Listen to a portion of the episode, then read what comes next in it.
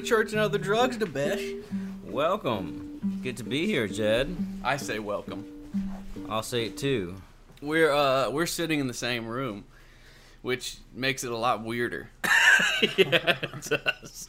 We're like we're we're huddled next to each other. Uh it makes it a lot weirder, I'm not gonna lie. Yeah, we're very close right We're now. very Almost, close. uncomfortably close right Yeah. now. Like like listen. I just hit him. uh Debesh is in town to what are you in here for? Uh, I'm getting my six-year chip over here, just visiting friends and family. My folks live in New Orleans, so I came up for a couple days to say what's up. That's what's up, dude. Six years. Um. Oh, before we get going too far, we got another Patreon. Christopher Steepleton. Chris Steepleton. Thanks, dude. Uh, get with Jay, 'cause I need your address to send you a T-shirt. And other people, if you want a T-shirt, sign up for the twenty-five dollar Patreon. Otherwise, we're we're getting more shirts soon. You might hear my ferrets in the background, uh, but you can just deal with it. One of them just bit me really hard. It was funny. um. So I just got back from vacation, man. We uh, we're flying on the plane, right? And there was this dude. Uh, he had really bad body odor. He was older. Oh, right next to you? No, no, no, no. But we we like fought like he was ahead of us in the security line, and then the check in, and then uh, watched him sit down, and then he was sitting. He was just like he looked like a walking cartoon character, is what Kaylee said, and like I, I don't know if he was like slightly mental or what, but uh, he was just a weird dude. And then he sat down and he put on his headphones and he turned on a movie, but he mm. didn't realize that like his headphones weren't plugged in, and so the movie was just playing super for, loud For how long? Like the entire time? a good time? six minutes. and, and then the stewardess walked up and goes, "Sir, it's not plugged in." And he and he took off his headphones. and Goes, "What?" like, "Sir, it's not plugged in." He must have problems with this. I mean, because if he can't smell himself and he can't hear his headphones, I there must be guess. something's going on. And then at the end of the flight, we we landed, and uh, everyone was making their calls like, "Hey, we landed." And uh, he, I don't think maybe he just doesn't know how cell phones work, but he put it on speakerphone and then put it to his ear. So he's talking to someone, but everyone can hear his conversation. And then the dude ends the conversation by going, "Okay, well, talk to you later, meow." And the, and, and, no, no, no. and then the person on the phone goes, "Meow." No, I'm not even fucking lying. No, I don't know what that's about, dude. Maybe he's one of those like what do you call it? Fluffies? fluffies, furries, whatever, Furries, furries, furries. Yeah, Could be, dude. Oh my god, Some weird, sh- that's really weird. weird shit. Um, so we do. I wanted to give a not a shout out, but we had two two deaths, um, two overdoses. One, uh, Andrew, hippie Andrew from he was a dopey listener, and uh, Dave told me that uh, he was a church and other drugs listener as well. Um, he overdosed and died, and then our good buddy Bo uh, overdosed and died this week too. So that's always rough. Yeah, it's been a sad week. I yeah, I, I saw recently that it's been so bad, particularly this year with heroin overdoses, that it by itself has dropped average uh, life expectancy in the U.S. by at least a year. No way. Yeah, yeah, yeah. That's That's true. I'm pretty sure. I could fact check it, but I'm pretty sure Dude, that's gnarly. that's very, very that's really bad. yeah. What what kind of pissed me off too? Well, it didn't piss me off, but it was just very uh non self aware. What is the word I'm looking for?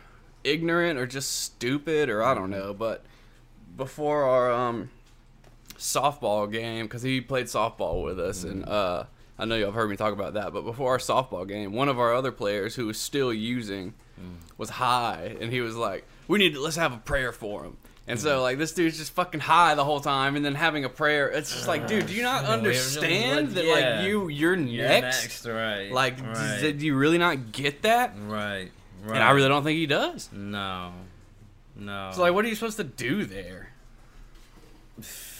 It's like right, You know what I'm talking right? about. Yeah, yeah, yeah, yeah. I It's mean, like, and do it's like, what are we? What am I gonna? What am I gonna? was, was what am I gonna think when it does happen? Right, Am I gonna be? Well, there's nothing. It's like I can't stop him. I can't Right. force him to stop. right. I mean, I think, I mean, uh, you know, for some people, I think at the end of the day is like, you know, if this does happen, will I regret um, not saying something? But I, I'm pretty sure at this point, with many people we're close to, we've all said many things. You know. Yeah, yeah, And that's so, true. I think that a lot of it comes down to that. Sometimes, I mean, I don't know. I don't Ugh, know. yeah, that's Yeah. shitty. I don't know. So, if anybody is, Hmm. I don't know. I never know. Yeah, I'm still processing. Like, it's very, uh, it's common. Like I think I was saying, no other, maybe medics. Like if you're excluding doctors and medics, I'm trying to think of a prof, not a profession, but a lifestyle that has as many deaths. Right. I can't. I can't think of Yeah. one. I mean, that's like I heard someone say it. They said that you know when like sobriety is awesome. You meet you know it's everything. Know, things are really awesome in recovery and sobriety, but you know the thing that sucks is you're you are going to meet a lot of people and get to know a lot of people that are going to die. You know. Yeah, you're gonna be friends with a lot of people. They're gonna die. People that are gonna die, and, and learning just how to navigate that, and, and how to show up for family, and how to show up for yourself. You know, it's it's a, it's a hard deal. It's a hard So, deal. So with that, everybody be cool. This Mm-hmm. this will come out on New Year's Day, so it'll be the day after. But like, don't drink and drive. Call an Uber. Mm-hmm. Chill out. All right, Don't shoot dope. please. Shoot fireworks, not heroin. Yeah, That's that's go. my tagline. This is Um, CNOD's message. CNOD's message. Shoot fireworks. I'm gonna yeah. I'm gonna make a PSA about that. nice. Uh, yeah, so this is a good interview. It's Dr. Michael Heiser, and this is the one where I'll go ahead and correct it. Uh, I say I misquoted Peter Enns when it was Peter Rollins. So I'm gonna say Pete Enns, but it was Peter Rollins. So save your hate mail for somebody that gives a damn. All right, send it to Trump. Yeah. I don't know. Whoever. say, don't send it to me. Yeah, I was gonna say the best, but once again, he's sitting right next to me, so I can't pass it off like that.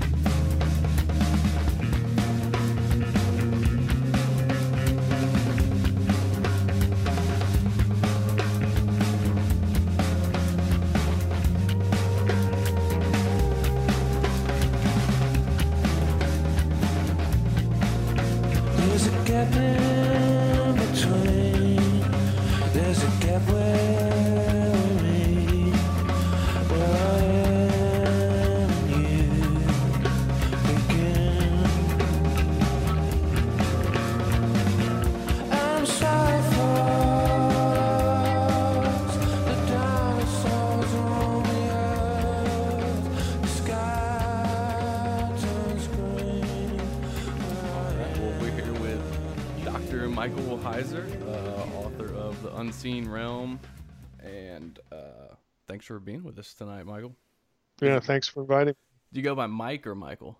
Mike. Okay, Mike. We'll leave formality aside. Uh, where you? I, I used to I used to tell my students that uh, they they had two choices. One was to call me Mike or Your Holiness. So Mike usually won. where did where did you uh, where do you teach out of? Well, I I just do distance ed now, but I taught in the classroom a lot, you know, for a lot of years, and I'm not a I'm not real big on formality. Right. Um. Well, yeah, I've only got you for uh for an hour here, so I'm gonna, I'm gonna try to get moving. I've uh. So I came. I was telling um Brian. I became sort of a amateur historian on like Nephilim and um the books of Enoch, and uh, so your book came up fairly quickly um, in my journey into that. Uh, so it's really cool to get the chance to talk to you. Um, the first thing I I've been having an argument online lately with people over No. yeah, Online? I, let me Arguments first of all- online? first of all, it's a rarity. I've never heard of that before. See, it's when two people disagree um, over Satan and Okay.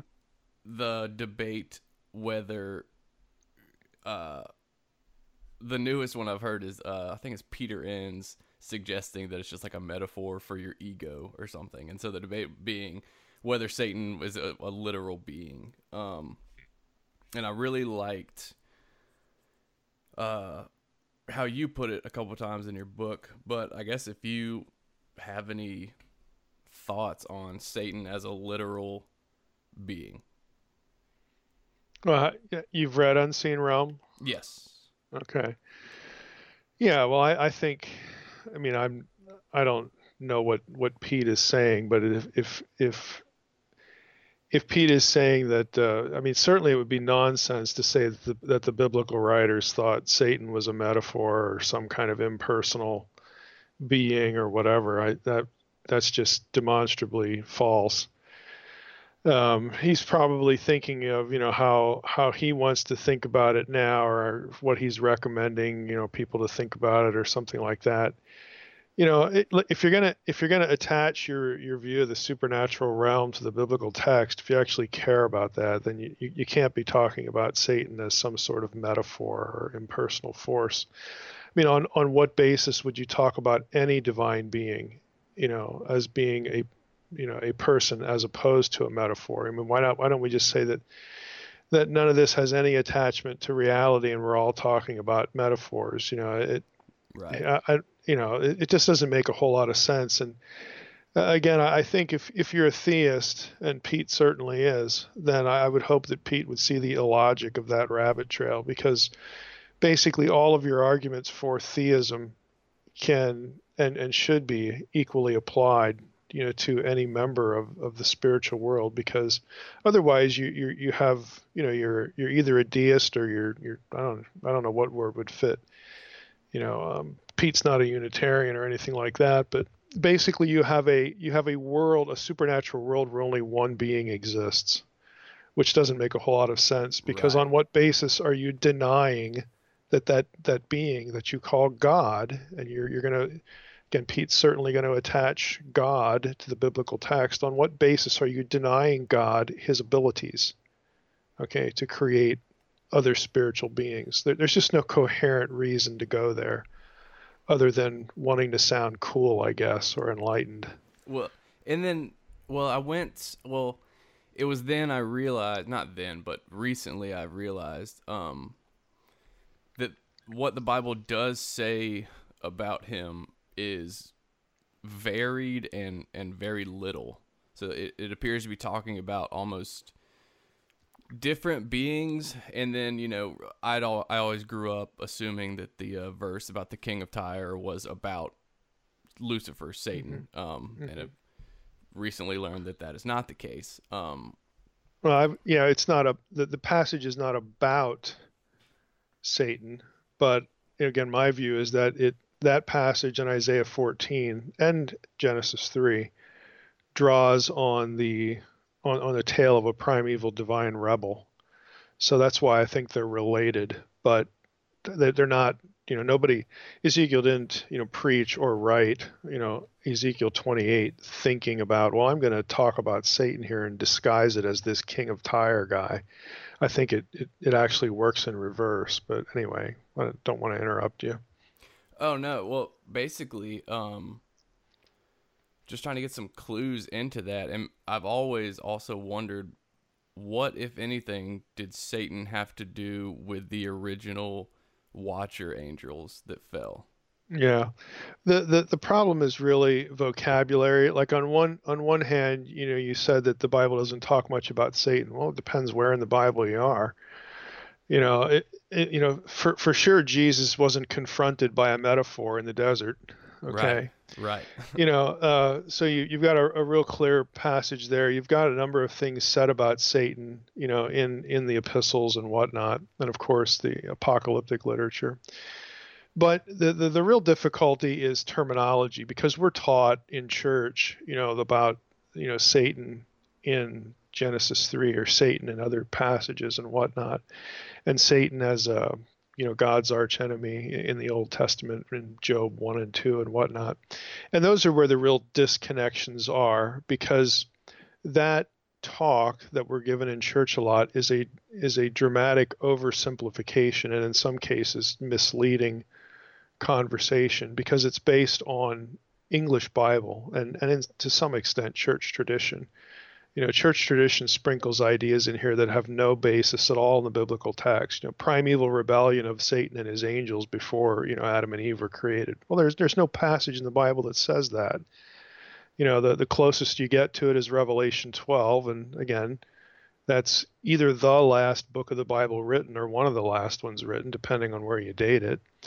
So, and if in Revelation 12 is about the primeval rebellion, the, the third of the angels' language, it's the only verse, it's the only passage where you get one third and angels in the same, you know, sentence, is about the birth of the Messiah. Well, again, that's a little bit after the creation. So, I mean, you, you have these really significant disconnects. And what I try to do in Unseen Realm is unpack that a little bit. It, it, if we think about it this way, you know, does God, you know, have sort of an original rebel, an original adversary, an original problem? Okay. Well, the answer to that is certainly yes in the biblical story. You know, you you have an opponent or someone, you know, some divine being who decides he doesn't like the way things are going and wants to interfere with what God is doing. Okay. That that that is patently obvious. Then the second question is, well, what do we call that that guy? Okay, what what what is he called? He's actually never called Satan in Genesis 3. The word never occurs in Genesis 3. You never get the serpent, the Nakash, which is the term used in Genesis 3. That is never linked in an Old Testament verse with the word Satan, Satan, at all in the Old Testament. It never happens. It only happens in intertestamental literature, what I, you know, what scholars call the Second Temple period, and of course the New Testament. The New Testament makes that equation very explicit. So people look at that and say, well, there was no Satan in the Old Testament. Well, okay, there's no instance, and Job 1 and 2 isn't an instance either, because, again, without boring your audience too much, uh, Satan in Job 1 and 2 has the definite article attached to it in Hebrew, and you say, big deal. Well, the definite article is the word the, so Hebrew is like English. It doesn't tolerate a definite article before a proper personal name. I am not the Mike. okay. My wife is not the Drenna. Pete Enns is not the Pete. All right. We, we, that's just not the way the language works. I always say Donald Trump's the exception here. He's Right. the Donald. But, um, but again, you don't have in Job 1 and 2, you have Hasatan, the Satan. It is not a proper personal name. It just means the adversary, again, the opposer, something like that. So you don't have any place in the Old Testament where you have Satan used as a proper personal noun. And people look at that and say, oh, you know, well, we don't have Satan in the Old Testament. There's no doctrine of Satan in the Old Testament. Well, there's no there's no vocabulary for that. But there certainly is the idea of a supernatural being who decided to rebel against God and was punished for it.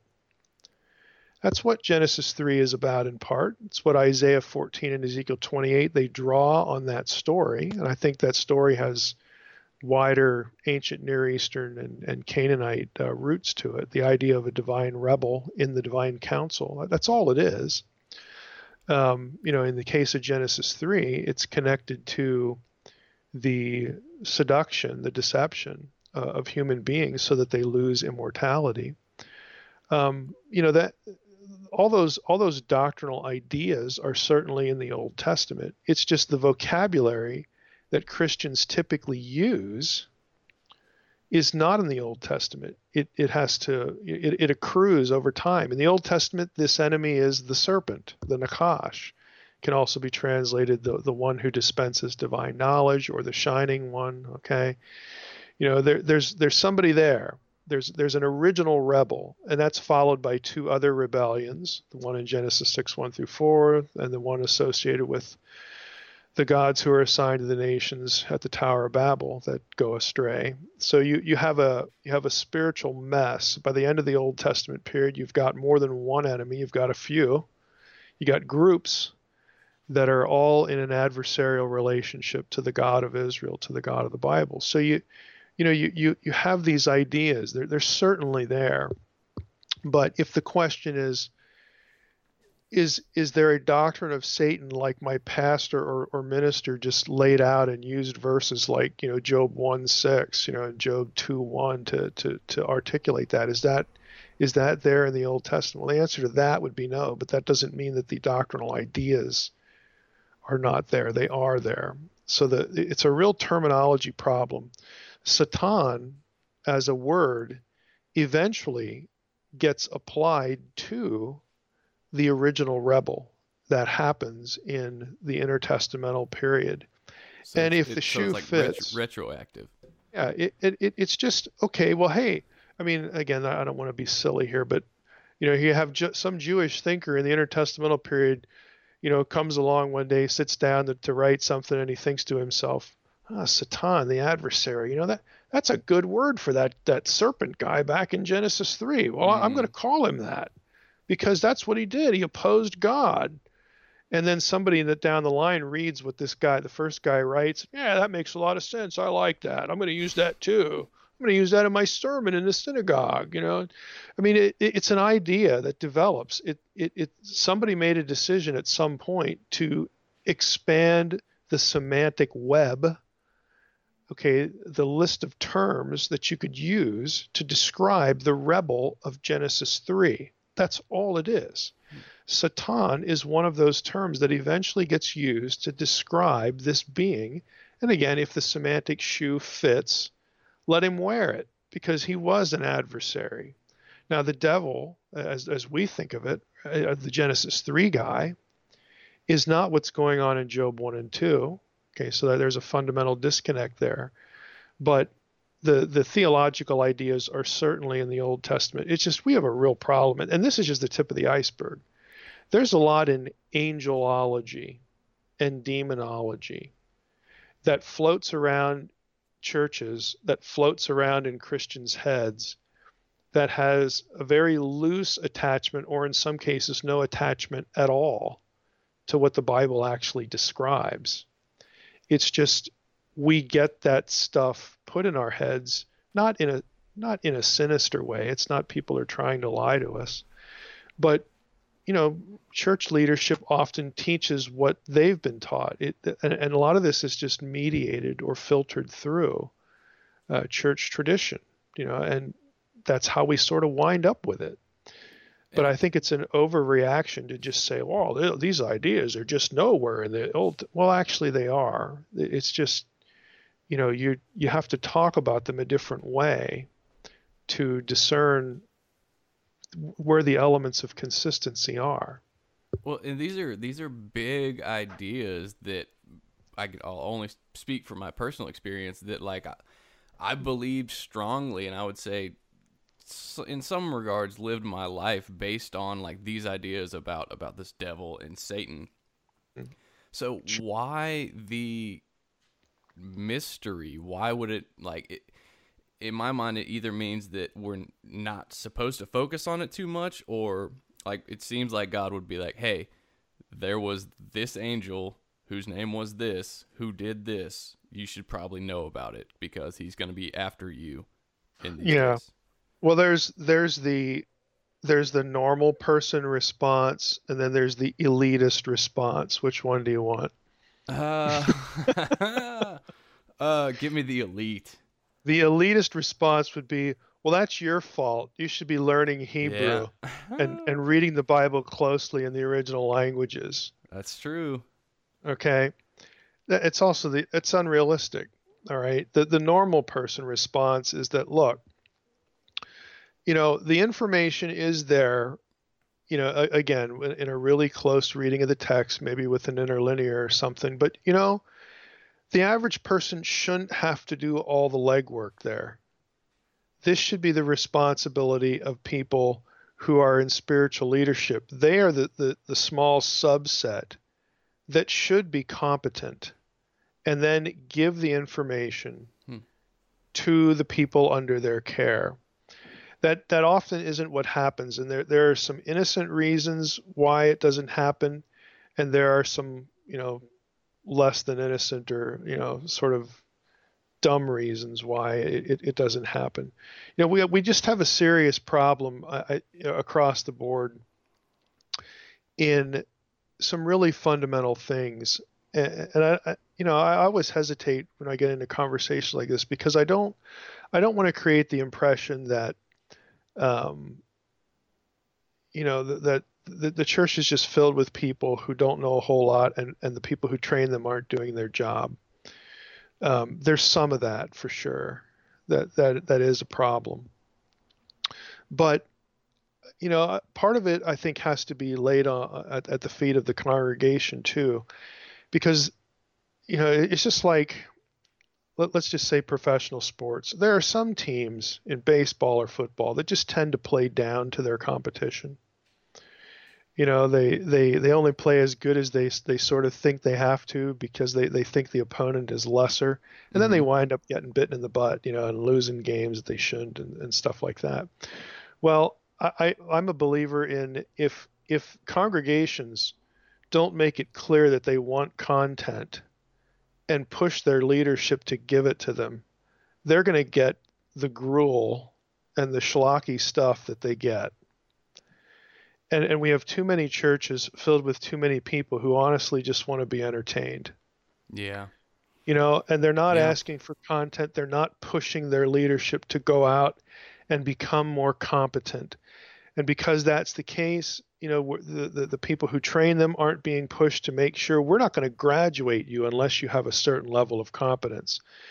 You know, and they don't do that in part because they've decided to set up their little Bible college or their seminary and they're they're entirely tuition driven. They have to let anybody and his brother in there because they need the tuition dollars and they can't make it too hard because then they're going to flunk out and they won't get more students. This is a vicious circle and it's a vicious Right. cycle. So we we've got some real systemic problems here. And on, on the one hand, I just had a conversation yesterday with a, a, pastor from, from Texas. We were talking about millennials. and it's like there's so much potential here because millennials are very impatient with authority figures and, and they, they want they want information. Now the problem is they'll take it too far and, and won't have they won't they'll resist any um, appeal to authority. Okay, that that's an overreaction on their part, on their on their part, and then they'll they'll think that because they have Google and YouTube that everybody's an expert. Yes. So it's like millen- the millennial generation is like there there's so much potential here to to change things, but the things that that they could use to make positive change might kill them before they get there. You know, Yeah. it's just Right. it's like it's like a taking a medicine that if you don't take the right amount it's going to kill you before it cures you you know and, and so that's how i kind of look at, at this generation but we need people to insist that our leadership just does better and and there there's some plenty of blame to go around here and and and i i think the internet's wonderful for this because on on the one hand you know like like just myself i mean i like to put content out on the internet. I wish it i wish i could control it. I wish i could could sort of target it and and harness it and direct it and but you can't do that. So you just hope that people find stuff. And and you, you try to do what you can do and you most of the time i feel like i'm just doing stuff by the seat of my pants and to be honest with you i am. You know that's just kind of what it is I think. but you know I, i'm just i'm one of these people that it's like if you've listened to me and, and anybody who's listening to this who has listened to me i love finding people who just do things that need to be done and they get off their butts and do them. Mm. they don't ask permission. It doesn't go through committee. They just do it. And and there's that streak in me that i'm just going to throw stuff out there and and it'll hopefully it'll help and not harm. It, it it'll some you know some good will come out of it I just think we need to do that. I think scholars need to do that. Uh, again, I, I have no faith in the institutions. I have no faith that seminaries are just going to change the what they produce, what they insist on, because it's a consumer-oriented market. They have created this beast, and it's going to devour them. So I, I don't have any any faith in the institutions. I think change is going to have to happen from within, and it's going to happen from within the congregations who just insist on being taught Yeah. They're- and, hold people accountable and, and, and do it and, and put out as much good information as you can. I, I don't even know how we got there, but that's just kind of a long riff and No, a that- rabbit that- trail. That's good. It's true. It will, and especially on this subject in particular, the supernatural, like, and mi- millennials, like, no one's really trying to hear that at all. Science is is the uh, the main gorilla in the room right now, and if it's not science, then what what what what I find funny to no end is that like. Angels and demons, ridiculous. But I'm gonna go consult my crystals and astrology. Like, I just that is the funniest disconnect in the world to me. That, but you know, hey, uh, it's just a pendulum swing, so I get it. But Yeah, it, it well what it what it shows is is a deep yearning right, for something bigger than the, than the material world, something bigger than ourselves, uh, a, a deep hunger for mystery, but yet a resistance to accountability. right, You and know, it that's where people are at. and especially there's a, there's a, you know, I got caught up in it too. The resurgence of the psychedelic movement, especially, and people actually getting in contact with with spirits and spiritualists, and so they're it's they're getting their needs met uh, Yeah. falsely in other places, and I see a, I could definitely see like a, a split coming, like that we're in the midst of, but. Why do you think even in I would say even in church like we'll call it mainstream church circles, you know, you're never going to hear about the history of Satan on a Sunday morning. Like the the supernatural is seriously downplayed and I had um I was talking to somebody who who just believes that in our day and age if if uh spiritual attuneness was a muscle that it's just been atrophied and so like we have to actively try to uh, see things in the spiritual light. Like, is that your experience, or do you? Well, you know, for some people, the antidote is, like you said, psychedelics or some something that is mind altering, and and then they'll, because of their experience, they're they're they're soliciting an experience through that means. They will convince themselves that that now they've sort of touched some greater consciousness that lies outside the material world. You know, all the while, sort of not wanting to realize that everything is there is happening in your head and you Mm. caused it. Right. you know but but it, again it, it, it reflects a, a real deep yearning for other people it's like well i'm gonna i'm gonna go you know to to church and work myself in a frenzy by you know saying endless mantras and jumping around and and hoping to have some experience there know, I'm, I'm gonna or i'm gonna go gravitate toward a person who's who purports to be able to give me this experience Mhm. so people are looking for experiences you know and I, i'm not one again i again this this just plays off a conversation I had last night.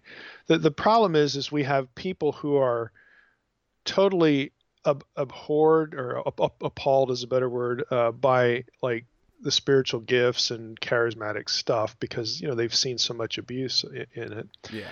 And then you have the other side that that everything that comes down the pike must be of the spirit. You know, so you know Yeah. it's it's like we've given God two different straight jackets to wear. You know, and it it you know, I I think it's just much better to you know look we, we can't deny God can can do you know what he wants. If God wants to intrude in somebody's life and do something really dramatic and miraculous, he's perfectly capable of doing that. And there's no biblical reason that he can't.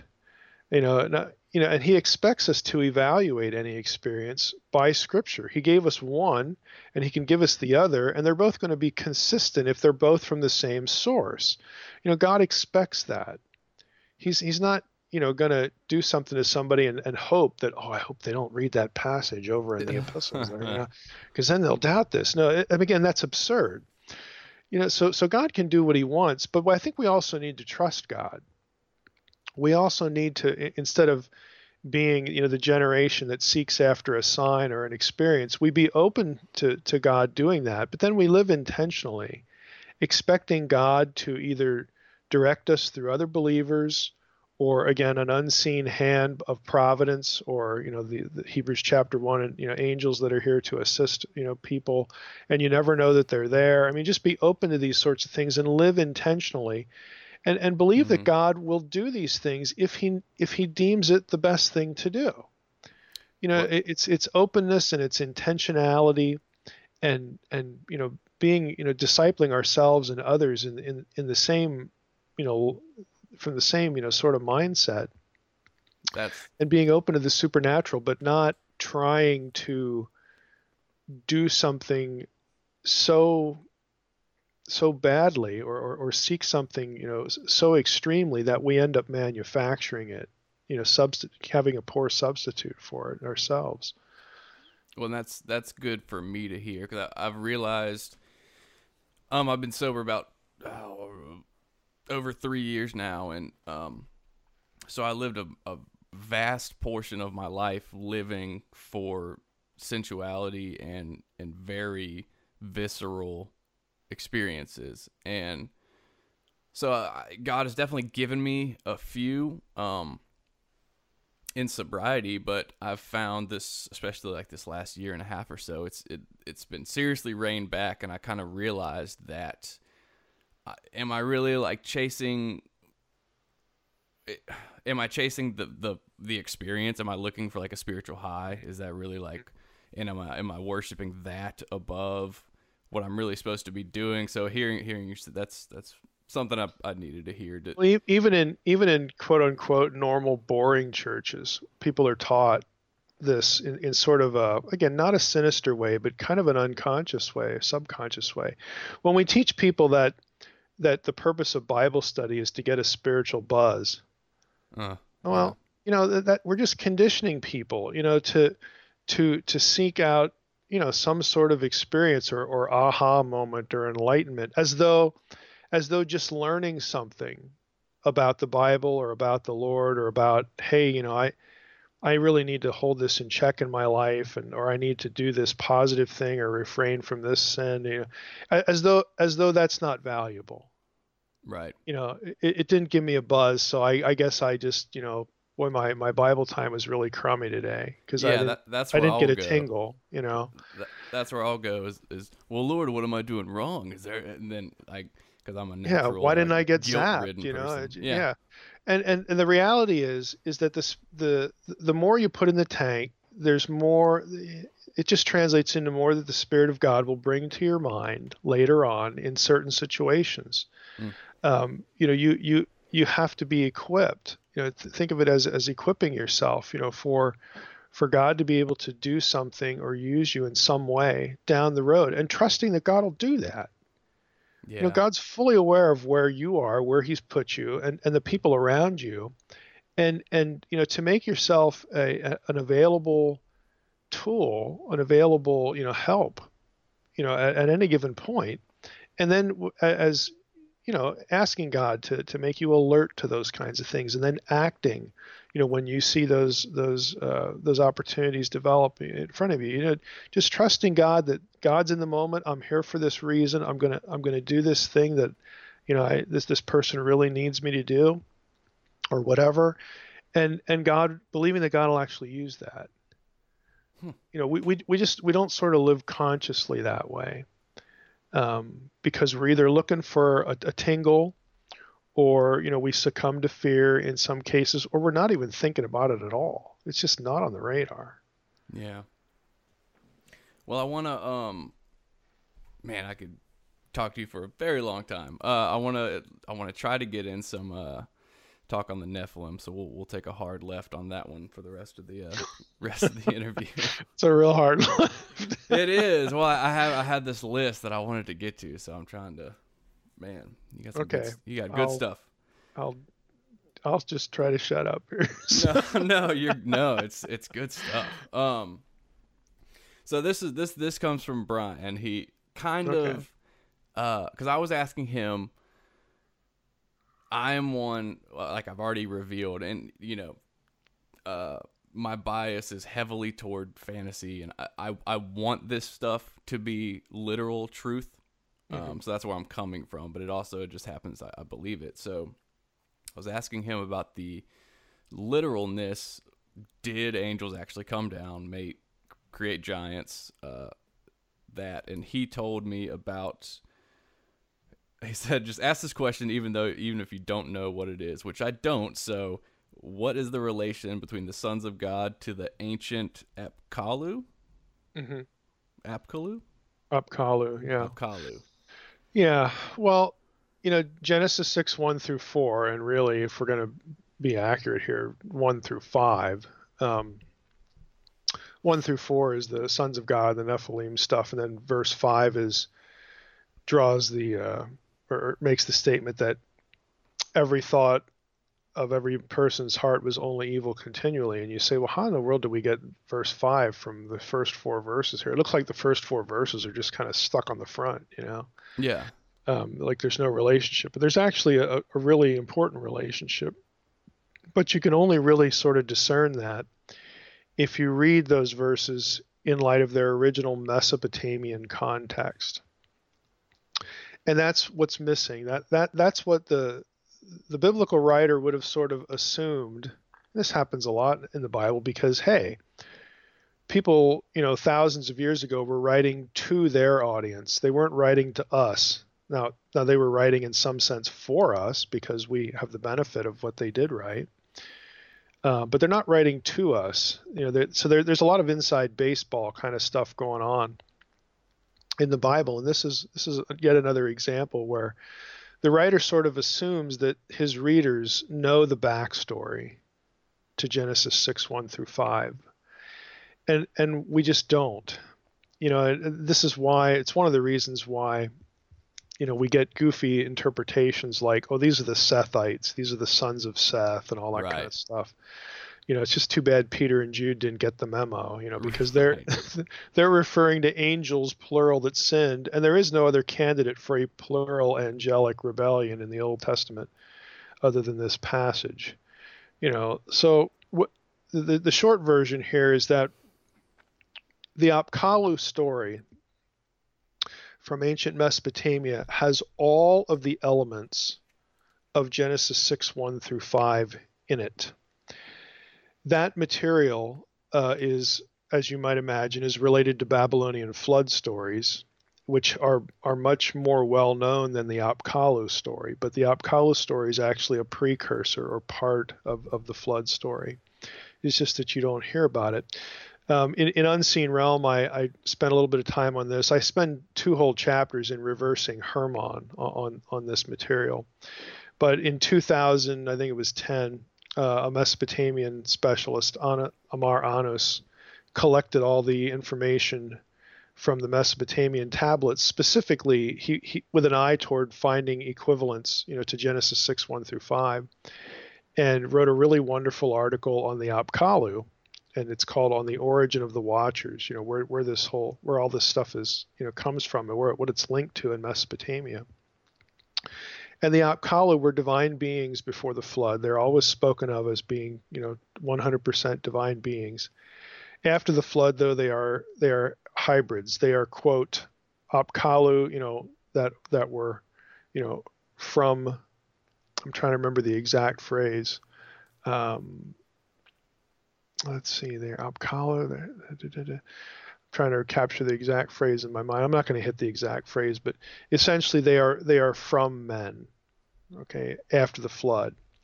They they are you know they are the result of some sort of cohabitation. And the Apkallu are also described as giants after the flood but not before. Gilgamesh is an Apkallu. He's called Lord of the Apkallu in one cylinder seal. Um, so before the flood, they're divine. After the flood, it's divine human, you know, sort of mixture with giants. And they are also, the Apkallu are also the ones that were credited by the Babylonians with teaching, you know, humans advanced knowledge and, and really being the, what scholars call culture heroes, the ones, the, the divine emissaries that uh, were responsible for really teaching humans how to do the things that led to human civilization how to farm, how to build, medicine, astrology, astronomy, you know, all sorts of stuff. So if you're a Babylonian or Mesopotamian, you this is a wonderful thing.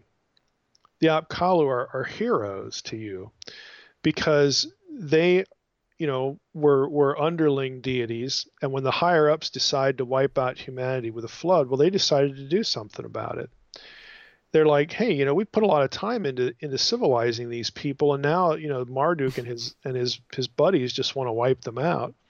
So what do we do about that? Well, apparently, again, they you know it's just fragmentary stuff, but something was done where after the flood, the Apkallu survive as as partly human. And their divine knowledge survives with them, and so humanity rises from the ashes and becomes the greatness that is Babylon. That, that's essentially the story. So they're heroes. Uh, people, you know, would would would bury would make little figurines of them and bury them under under buildings to ward off bad spirits, you know, because again they viewed them as good guys. Huh. And those figurines of the Apkallu are called Matsare in Akkadian, which means watchers. You know, it's not a coincidence. So, you know, it- ah, so you, you have you have every element of, of this story in Mesopotamian literature. And it, it tells you, if you know the backstory, it tells you why Genesis 6, 1 through 4 is there. It's there because the biblical writer's saying, okay, wait a minute. These are not heroes. This is not a good thing that oh, was okay. done. This is a transgression of heaven and earth. And their offspring, oh, not so coincidentally, happened to be, you know, happened to lead to the giant clans that tried to exterminate us, you know, in the conquest. This these were the ones that, that we had to take care of. It was us or them. These are bad guys.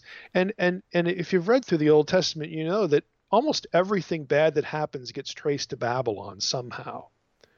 Okay, if you go if you So think of make- the book go ahead. So okay, so because I was worried that it was going to okay, well this just seems like it was just copied then, but No, no, actually they- it, it it verifies it because it would be the Babylonians would have been deceived. Genesis 6 1 through 5 is the Israelite corrective, it's the Israelite ah, Okay. polemic against Babylonian religion at this point. And so, you know, the, the, the biblical material wants to inform its readers that this was not a good thing.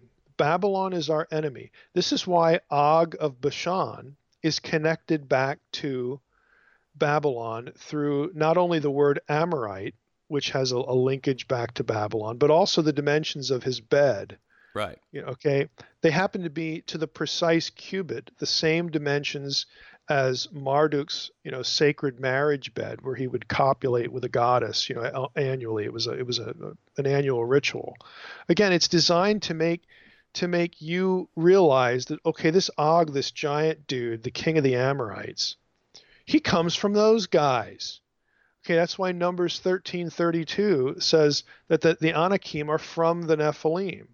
Okay, you have these connections back to the original, oh, you know, this original bad garbage, and and this it, it really gets kind of crazy when you get into the Book of Revelation, Mystery Babylon. Okay, why is the number of the beast connected to Babylon? You know, Babylon just is this orienting metaphor through the prophets, through you know parts of the Book of Revelation, you know, apocalyptic stuff because Babylon becomes a metaphor not just of oh these are the guys who who took Judah into exile. Uh, that's typically what you'll hear in church. But it's it's so much bigger than that.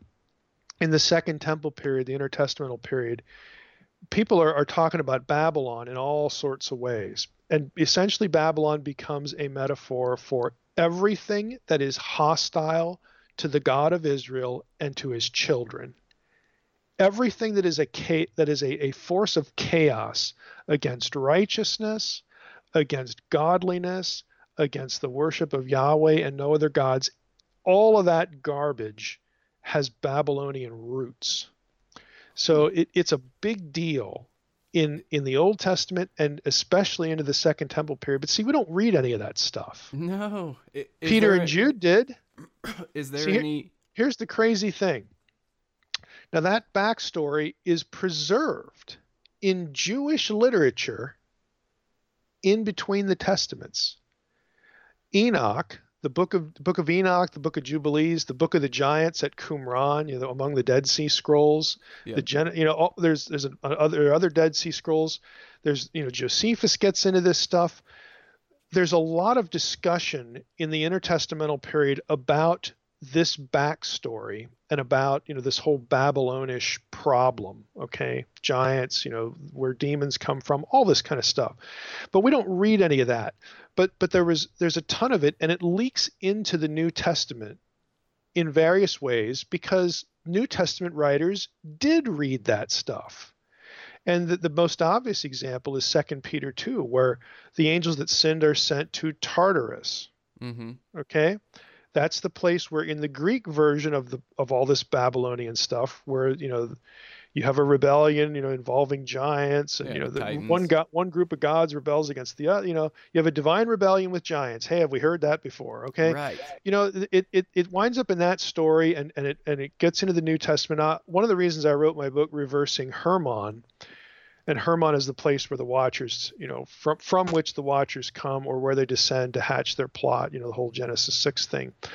I, I wanted to write a book that collects all of the material where that story the enochian material leaks into the new testament where new testament writers will drop phrases and refer you know to episodes that are part of this story. And, and it's not just Peter and Jude, it, it, it's in, in a bunch of other places.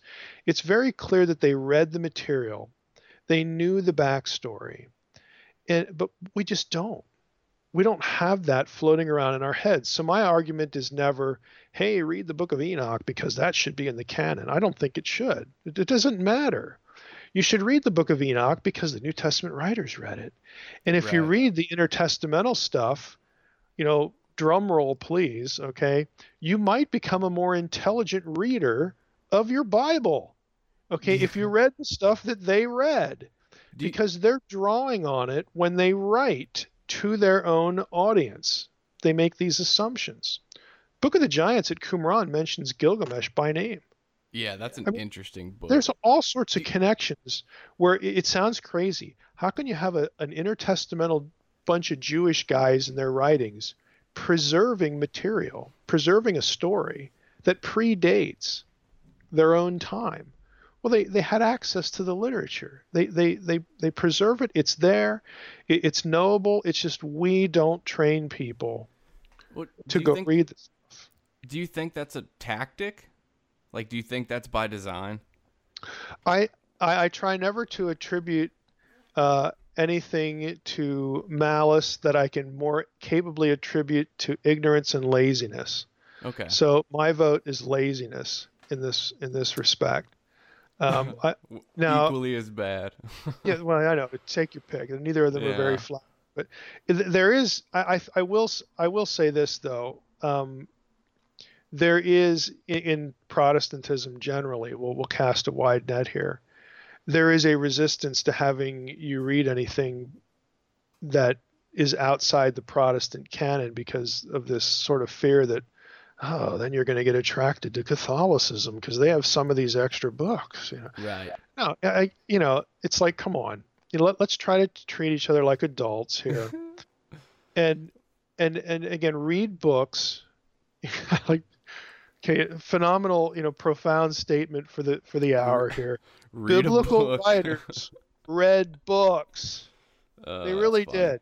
Biblical writers read books, and if we read the books they read, we might become Well, better readers. When's it coming on Netflix? Then we'll, Yeah, we'll problem solved.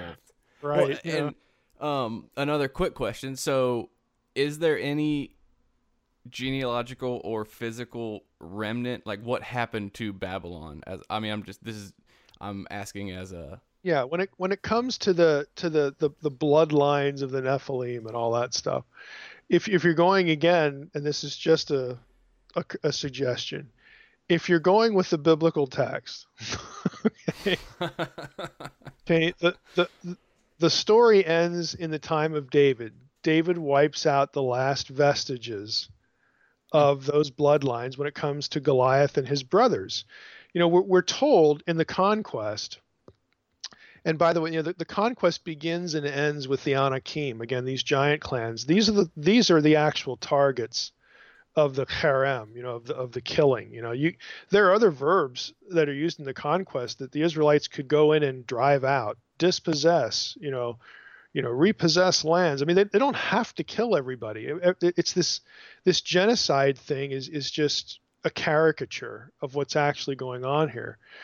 You know, it, it's not a coincidence, and I, I talk about this in Unseen Realm. If you plot all the places where the verbs of killing, herem, and some of these other ver- verbs are used, if you if you actually note what battles that language occurs with, and then you superimpose the places where the Anakim and the other giant clans were were encountered, guess what? They overlap. You know, what a coincidence. You know, this is why Joshua when when he it comes to the end of sort of you know the end of the of the conquest as far as he's concerned, he says there are no more Anakim in the land. That, that's his definition of victory. But then he adds, except the ones that got away, you know, to the to the to the coast cities of Gaza and Ashdod. You know, these are Philistine cities. Well, guess where we encounter the remnant later? Okay, Goliath is a Gittite. He's from Gath. He's from the Philistine, one of these Philistine cities. And so, the, again, the biblical story, the bloodline ends there. And and I think that's I personally think that's why the story's there, to show that David completed this mission by getting rid of of this particular enemy. And I'm not I'm not saying that lots of other people didn't die. I mean they did. These people were scattered all over, you know, they were they were in pockets in the in the land. And they were the ones that that must be eliminated because why? Why why them? Just because they're tall? Well, that's discrimination. No, it's because they came from they're, they're the product of the Nephilim, the Apkallu. It's the Babylon thing again. They were raised up by rival gods. Okay, you know, that that's why they're they're they're they got the crosshairs on them. So you could say from there it kind of moved to a spiritual conflict. Well, it it see that only that only takes care of the second of three rebellions. Eh? Okay, you, you've you've got you've got three. You, there's just so much we could talk about I here. don't know. Get, Okay, uh, if you ask the average Christian, hey, why is the world so messed up? Okay, you know why is just yeah, just everything's just so awful, evil, and all. You know, what's the answer you're going to get? Well, so, the, the average Christian's going to say, well, it's the fall. Yeah. That's Genesis three. Well, if you if you ask the average Israelite or the average Second Temple Jew the same question, that is not the answer you would get. The answer you would get is, well, there's actually three reasons why the world is just so awful, and the fall is the first one. Okay, that, that's a, that's a problem. Uh, Genesis six one through five, that's the second one, and then the third one is what happens at Babel, Deuteronomy thirty two eight, when the when the nations are are split up, humanity split up and assigned. The, the nations are assigned to the sons of God, lesser gods, and they, they, they be, the, those gods eventually become corrupt. They, they, they, you know, create chaos on in, in, you know, in their spheres of authority. That's why the Old Testament is Israel against the gods and Yahweh against the gods and all this stuff. It's, it's why you go from God is relating to humanity and mass before Babel, but afterwards you've got all these other pantheons. This is why, okay, God punished humanity by divorcing them and splitting them up and Deuteronomy 32 8 assigning them to other gods. You don't want me to be your God. You don't want to worship me. You don't want to do what I say. Here we are, even after the flood. I thought the flood might have taken care of this propensity, but I guess it, it hasn't. I told you to disperse. I repeated the Edenic commands to you. You didn't get the message. Instead, you're building a temple ziggurat because you want to locate the deity. You want to summon me to you. You want, you know, that is not the way it works. I will not be tamed. Okay? That is not the way it works. You don't want me mm-hmm. to be your God. I'm going to give you what you want. I'm going to give you over to somebody else. Let's try that. You know, you you you pick the one you want or whatever. You know, you go where you want. There's going to I'm going to split you all up. I'm going to assign you to lesser gods, and we'll see how that works. Again, this is Deuteronomy 32, 8, 9, and, and in Unseen Realm, I track it all the way through Deuteronomy. You get this is where you get Daniel 10, Prince of Persia, Prince of Greece, you know, these supernatural entities assigned to geography. Cosmic geography is a whole subset of Israelite thinking. Lots of passages in the Old Testament that deal with cosmic geography. Um, in the New Testament, why does Paul? Paul occasionally uses the word demons, but look at his vocabulary: principalities, Principalities, thrones, yeah, dominions, powers, powers. Okay, what do they all have in common? They are they're all geographical governance terms. Okay, that, that's why. All right. He even Hmm, quotes hmm. Deuteronomy 32, 17 in 1 Corinthians 10, 21, and 22 when he's talking about not having fellowship with demons. Okay. He, he, it's just all laid out. It's Pentecost is about this, about reclaiming the nations, delegitimizing the rule of the gods, you know, bringing the Gentile nations back to the fold, back into the family. It is everywhere in Scripture, but but we we we miss it because nobody ever teaches the Tower of Babel using Deuteronomy 32, 8, 9. It never happens. Okay, and and we miss the entire biblical worldview here. So there are actually three reasons why the world is just such a you know a, a crap fest. You know, just that's that's why we're in this mess. well, So let me. so to fix it, to fix it, yeah, we have we have this this set of bloodlines. You know, taking care. At least the prototype for the Messiah fixed one problem, David. At least he got that done. But we actually need a Messiah to fix the other problems. To cure the problem of death, that's Genesis 3. That's that was the result of that rebellion. We're estranged from God and we're going to die. Okay, there, there's there's sort of a theological ownership of the human soul from that point on. We must be redeemed. We must be brought back into the family of God because we are sinners now. We are estranged from God and we are going to die. How do we get back to relationship with the one who is the source of life so that we don't die? Well, the Messiah needs to fix that problem. Okay? And then the other problem is the nations are estranged. They're under dominion of other gods. They're living under chaos. Their, their, their, spiritual authorities abuse them. Psalm 82 is all about this. This is why God is angry with the Elohim of his council, because they have rebelled against him. He gave them charge over the nations, and they have become corrupt. He looks at them in verse 6 and says, I said, All of you are gods. You're all sons of the Most High, but you are going to die like men.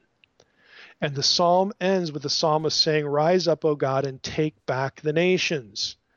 Okay, this is Deuteronomy 32 man. worldview theology.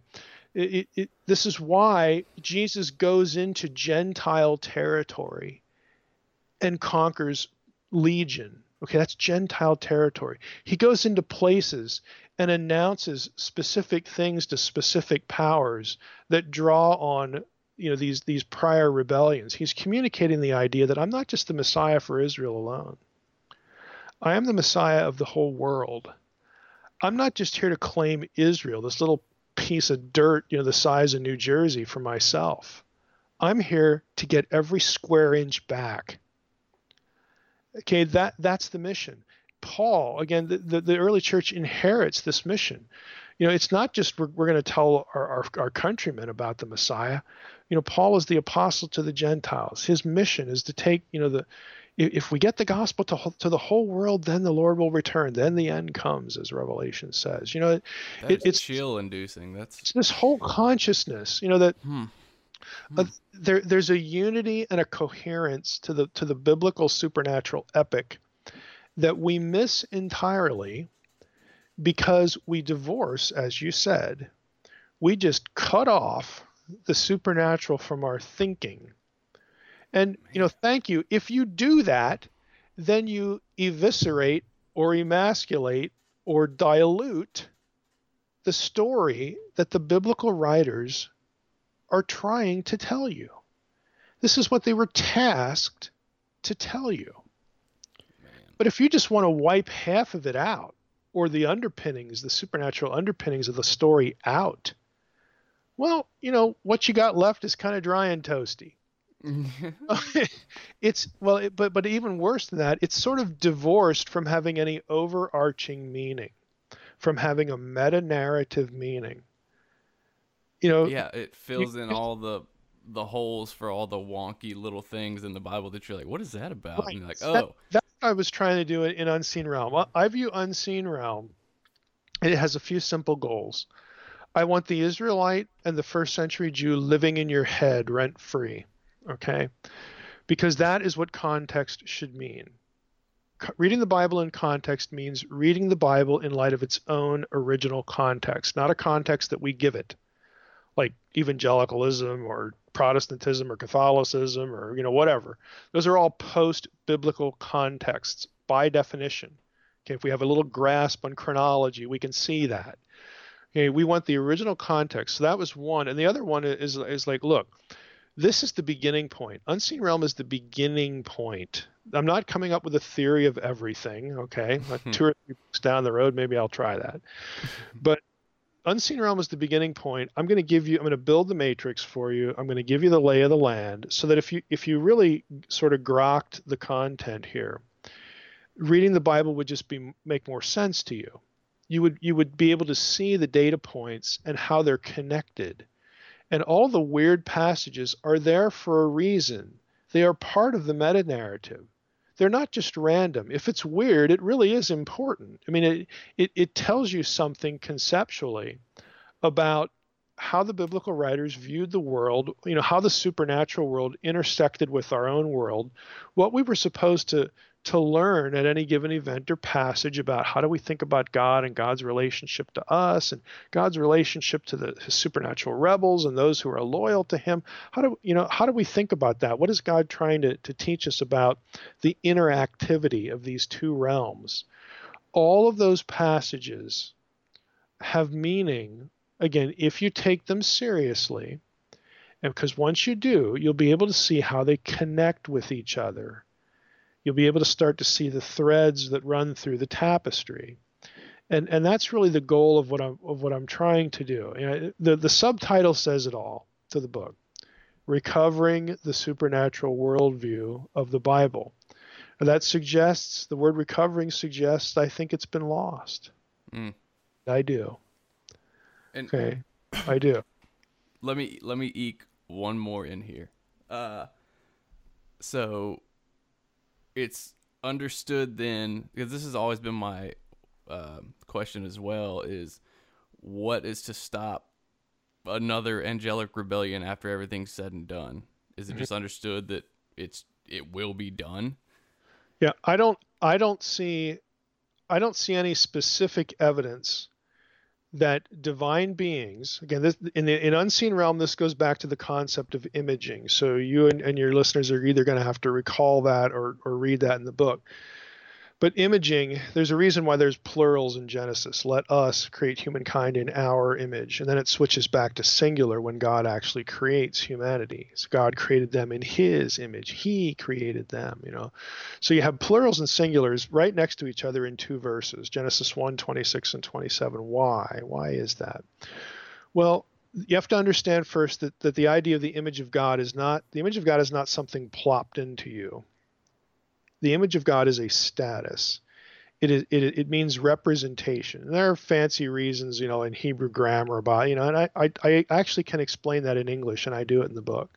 You know, so that it's it's comprehensible. The image of God, think of it as a verb. We are here to image God. We are his imagers. We are here to represent him. Illustration from English. The word in actually means something. It's I don't want to pretend I'm Bill Clinton here, okay, but word in is meaningful. It has a semantic range. Uh, if I say put the dishes in the sink, what do I mean? I'm using the word in to denote location. If I say I broke the glass in pieces, Mm. I'm not talking about location, then I'm talking about a result. I'm using the word in to, to get to some result. If I say I wrote the letter in pencil, now I'm not talking about either of the first two. I'm talking about instrumentality. All right. I'm using the preposition there for a different reason. If I say I work in medicine, I work in accounting, I work in media. What am I saying? I'm saying I work as a doctor, as a nurse, as a PA, as an LPN, as a writer, as a videographer. You know, in other words, in in those instances denotes function or role. That is how we need to understand the image of God back in Genesis 1, 26 and 27. In Hebrew grammar, it's called the bet of predication. Okay. You try to wake wake the audience up now. Okay. but in other words, I, oh, I, I say that because I don't want people to, to get the impression that I'm making it up. Okay. There's actually a grammatical syntactical reason why I'm saying this. This is this is the Hebrew text, okay? So we are created as God's representatives. It's plural because the members of the heavenly host were created to be his representatives as well in their realm. We are God's representatives in the terrestrial realm, the earthly realm. That's why he made it. Okay, to put us here. Uh, We're, we're gonna we're supposed to maintain it. We're supposed to be him as though he were here in physical form and all that stuff. We are his representatives here.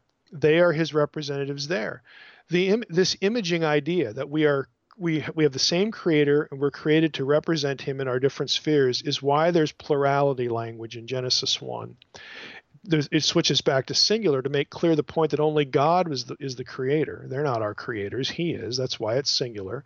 But yet the concept links the three of us, us, the members of the heavenly host, and God are linked in some way. And that some way is imaging. Okay, we image him. He gives us, he shares his attributes with us so that we can image him. That means we have things like intelligence and rationality and free will. Oh, there, there, there, there's the key to the answer to your question. There's no evidence in Scripture that post these other rebellions that, that members of the supernatural world lost their free will. In theory, yeah, you might have another rebellion. That's possible textually, exegetically, and theologically. That's not what you're going to hear in church. No. Okay?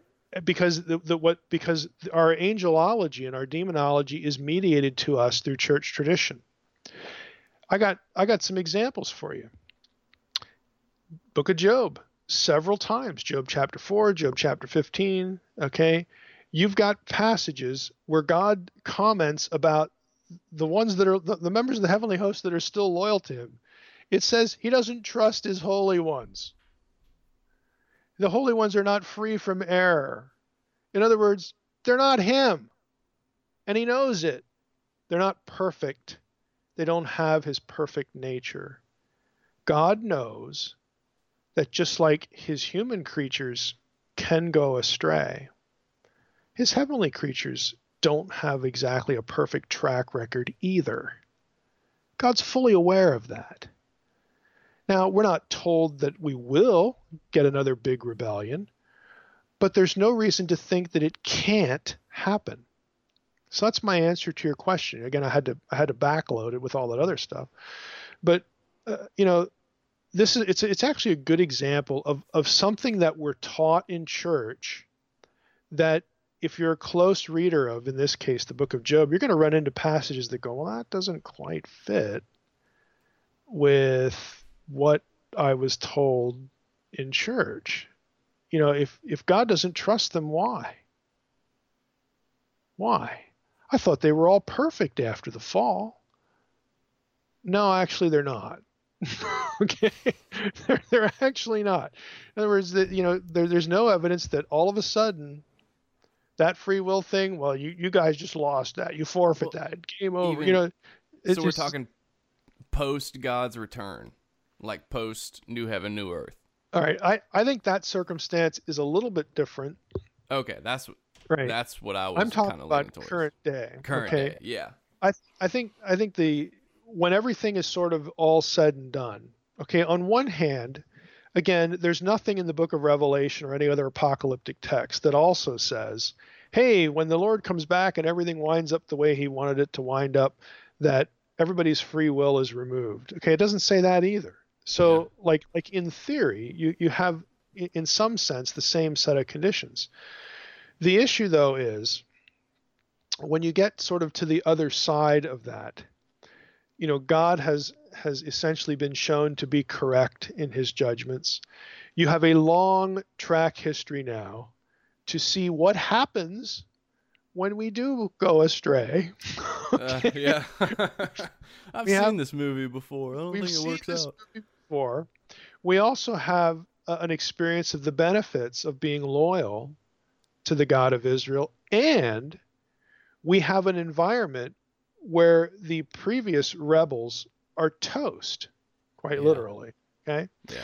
so it, the environment is quite a bit different, you know, than it, than it is now. You know, the, the learning curve is kind of over at that point, whereas we're still in the learning curve now.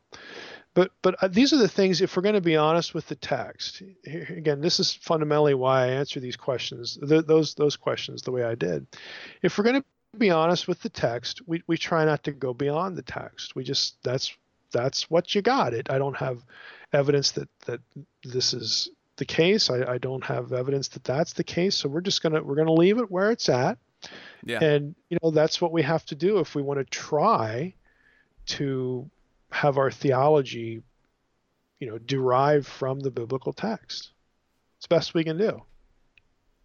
Well, Your Holiness, Mike, uh, that was uh man, that was awesome. I uh I really appreciate you taking the time uh to uh break some of that some of that down for me uh and tell our listeners where they can find your book, your website, all that good stuff. Sure. Yeah, the nerve center is DRMSH. That's DR as in doctor, and then my initials MSH. DRMSH.com. Uh, any of the books you can find on Amazon. There's Unseen Realm. Uh, that's an academic book. Has lots of footnotes. Uh, if you're not used to reading books with lots of footnotes, there's the book called Supernatural, which is a distillation of Unseen Realm. It takes the core ideas and just presents the core ideas to you. It's a much easier read. Uh, if you if you go up to Amazon though and you and you look at the reviews for Unseen Realm, it's it's pushing 650 reviews now, and 96% are you know like five star. So it's readable. Don't don't let the footnote things scare you. It's readable. Uh, but if if you're not used to that, I recommend Supernatural. I have other other books. Reversing Hermon, um, again, is is really about how the the Watcher story bleeds into the New Testament. Uh, I dare you not to bore me with the Bible and its follow-up volume, The Bible Unfiltered, which is only about a month new. Those are collections of my articles for Bible Study Magazine, which those are articles pitched at uh, the layperson, even even so, in some cases the new believer, but you still get a lot of this kind of material, a lot of you know the supernatural stuff in those articles as well. So you can find all that at Amazon. And my website is drmsh.com. And if, if you go to the website, you'll notice that I, I have a podcast, the Naked Bible Podcast. I also blog about weird stuff that people believe about the ancient world. Um, that that's sort of my other life. You know, people who like watch watching ancient aliens and think think that that's like a, a repository of truth. uh, no, I spend a lot of time talking and writing and blogging about you know weird UFO stuff and ancient astronaut stuff and just strange stuff that people believe about the Bible and the ancient world because I want to try to help them think a bit better about those things. Thanks again, man. Uh, hope you have a good night. Yep, you too. I'm sorry, Miss Jackson. I am for real. Never meant to make your daughter cry. Apologize a trillion times.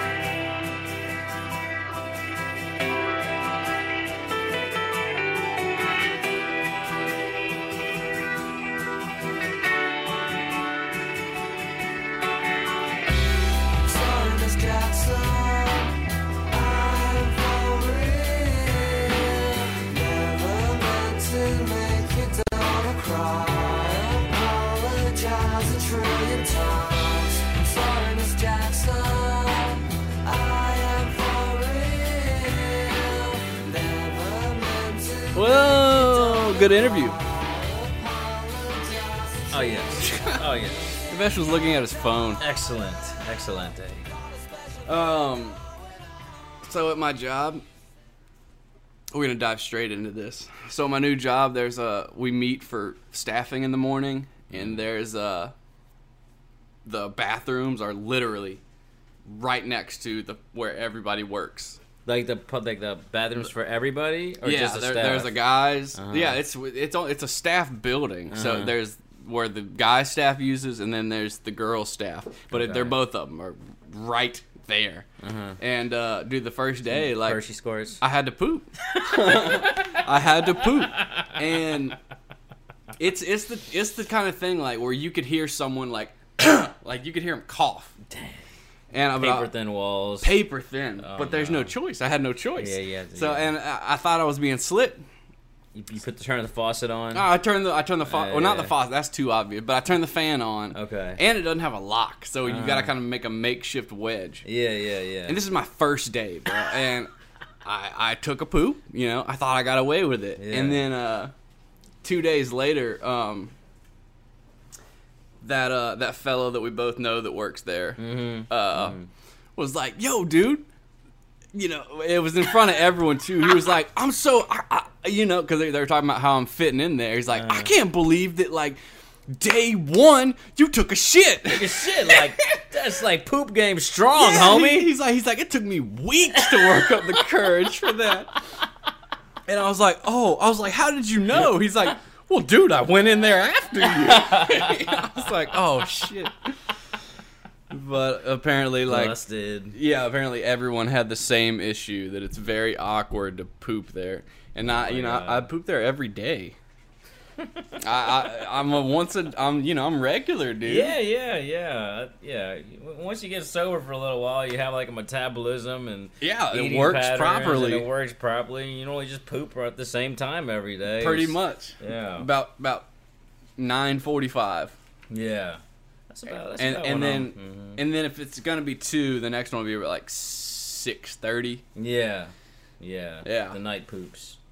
I'm yeah. Well, anyway, I, we should not. I could I could have a whole episode on on poo. This is I just realized this is the episode where I just interviewed a freaking doctor. I feel like the majority of our stuff Oh. eventually ends in talking about poop or farts at some point. I know at least one more episode. I hope I hope he doesn't listen to the rest of it. Dr. Heiser, if you're listening, I listen. I you know, what can I say? What I uh Everybody poops, so there we go. it's it's okay. Why don't I It's save okay. these for the episodes where like I interview you or something? Right, that would fit a lot better. Speak. Oh, what were you saying about Lil Pump? Speaking So- of, of so uh, ironicies, So, I don't know what got like I was messing around on Instagram, and somebody put something about Lil Pump, Wait, and I'm yeah, just I, I'll no keep. I'll pull him up so Okay. people know what he sounds like. Yeah, so Lil Pump is um I don't know. If you have half a brain and you listen to him, you you might want to kill yourself after. He's he's just absolutely awful. Uh, wandering the halls of a school carrying huge That's bags of it, pot. Shoot, huh? yeah, that's him. Shoot, Yeah, he shoot, makes noise. shoot, shoot.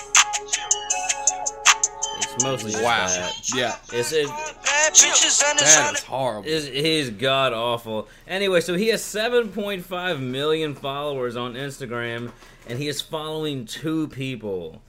One of which is Harvard University, and the other is some girl named Miranda. yeah, I just thought, like, just based on that, he went from like a negative 100,000 to like a negative 900,000 That's- in my book. well, and that's why I, I I think I just realized that, that that's who this guy is making fun of. There's this actor from the UK, uh, and his his rap name is Lil Windex, because he's cleaning up the rap game. Oh, Uh, so nice, he's- nice, nice. but but he Okay, just does all these damn chirping sounds. But he, I don't know if you can hear this well, but this is him reacting to comments. It's the goat right here, Lil Windex. Uh, just here to do a little video reacting to some of the comment on my YouTube video. Got a block with a couple goons, couple couple glocks, couple knots. Who the fuck are you? This one's from that stoner guy. He looks like a hood carrot top mixed with a crackhead.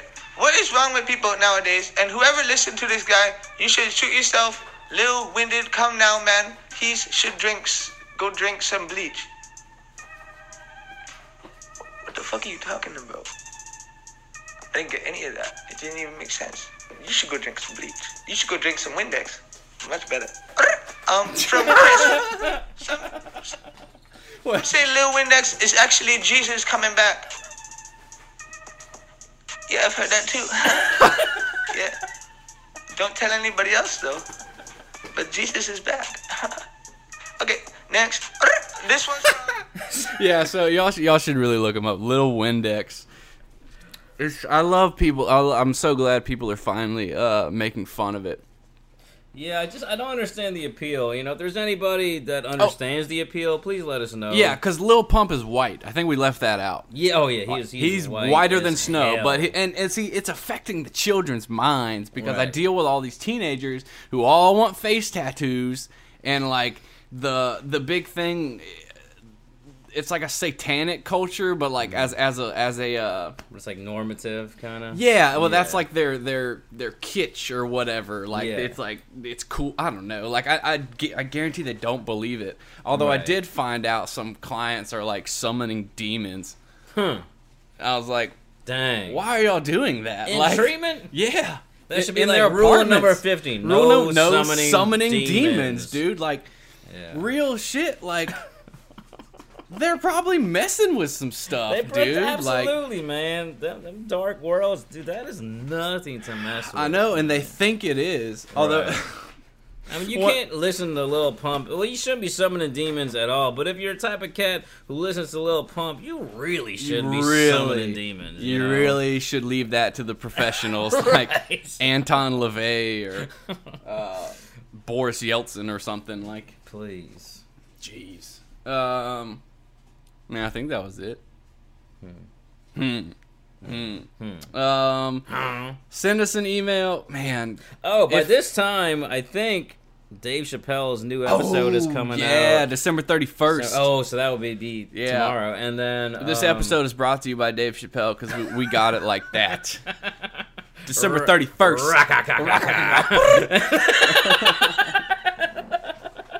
We need to expand our fan base to millennials, so we're just gonna start making noises. um. Oh, and Black Mirror next season, I think, comes out Oof, thirty first. that's that's scary. That is scary stuff. It's very scary because it's real. Did you see that China is ranking their citizens just like that episode? yeah, yeah, yeah. That's weird. It's you think they weird. watched it and they're like, oh. they were doing that a little bit before. Oh, okay. Yeah, yeah, Yeah. yeah. In between, like deciding how many kids you can have. Yeah, I think it was a little bit after that stopped. I think, hopefully, um, and that episode. Yeah. All right. Well, send us an email, churchandotherdrugs at gmail.com. Oh,